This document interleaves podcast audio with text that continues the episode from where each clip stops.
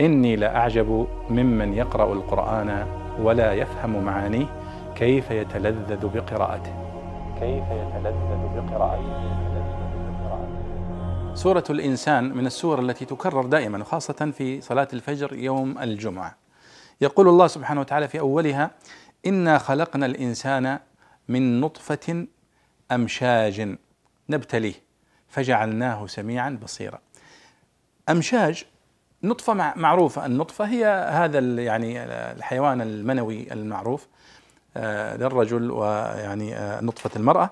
لكن أمشاج هي تعتبر كلمة يعني غريبة.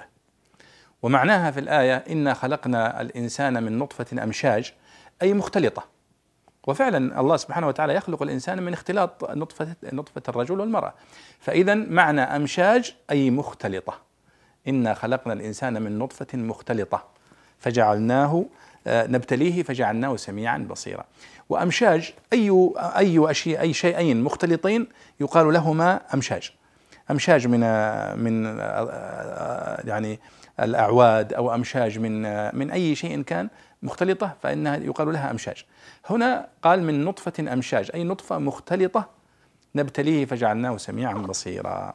وحتى تلاحظون وهذه من من من يعني مزايا اللغة العربية الألفاظ اللفظ نفسه يدل على مقصوده. كلمة أمشاج تلاحظون الشين مع الألف مع الجيم يعني حتى في الصوت الذي بينها تداخل واختلاط مما يدل على معناها وهو معنى الاختلاط الذي تدل عليه كلمة آه، أمشاج ومفردتها آه، مشج.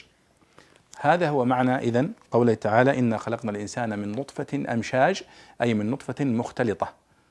فجعلناه سميعا بصيرا. بارك الله فيكم.